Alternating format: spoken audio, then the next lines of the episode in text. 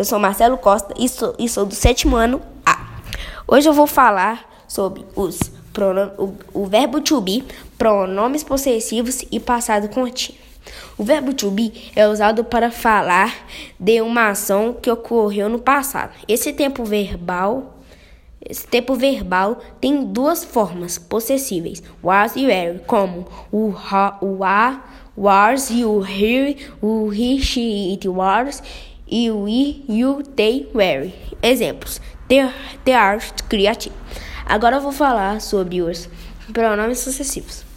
Pronomes possessivos do inglês indicam posse, ou seja, algo que você ou alguém possui. Eles são mine, mine, yours, hers, hers, yours, they. Os pronomes possessivos, como os pronomes, são usados para substituir as palavras, evitando assim uma repetição. Which the bag is the bag is his.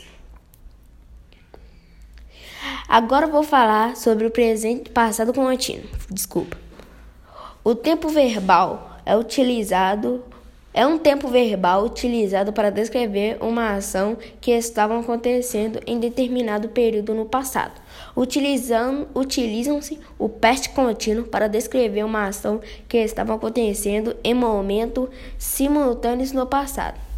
A forma da frase negativa interrogativa no nega, o negativo do past contínuo é formado pelo acréscimo do not. Was not driving, driving the last night. A interrogativa do past contínuo é formada pela alteração do verbo to be na frase. Exemplo: sleeping when you got home. Portanto, o past contínuo, passado contínuo, é um tempo verbal utilizado para, para falante e a descrever uma ação que estava acontecendo em um determinado momento do passado. Valeu e um abraço forte. Tchau.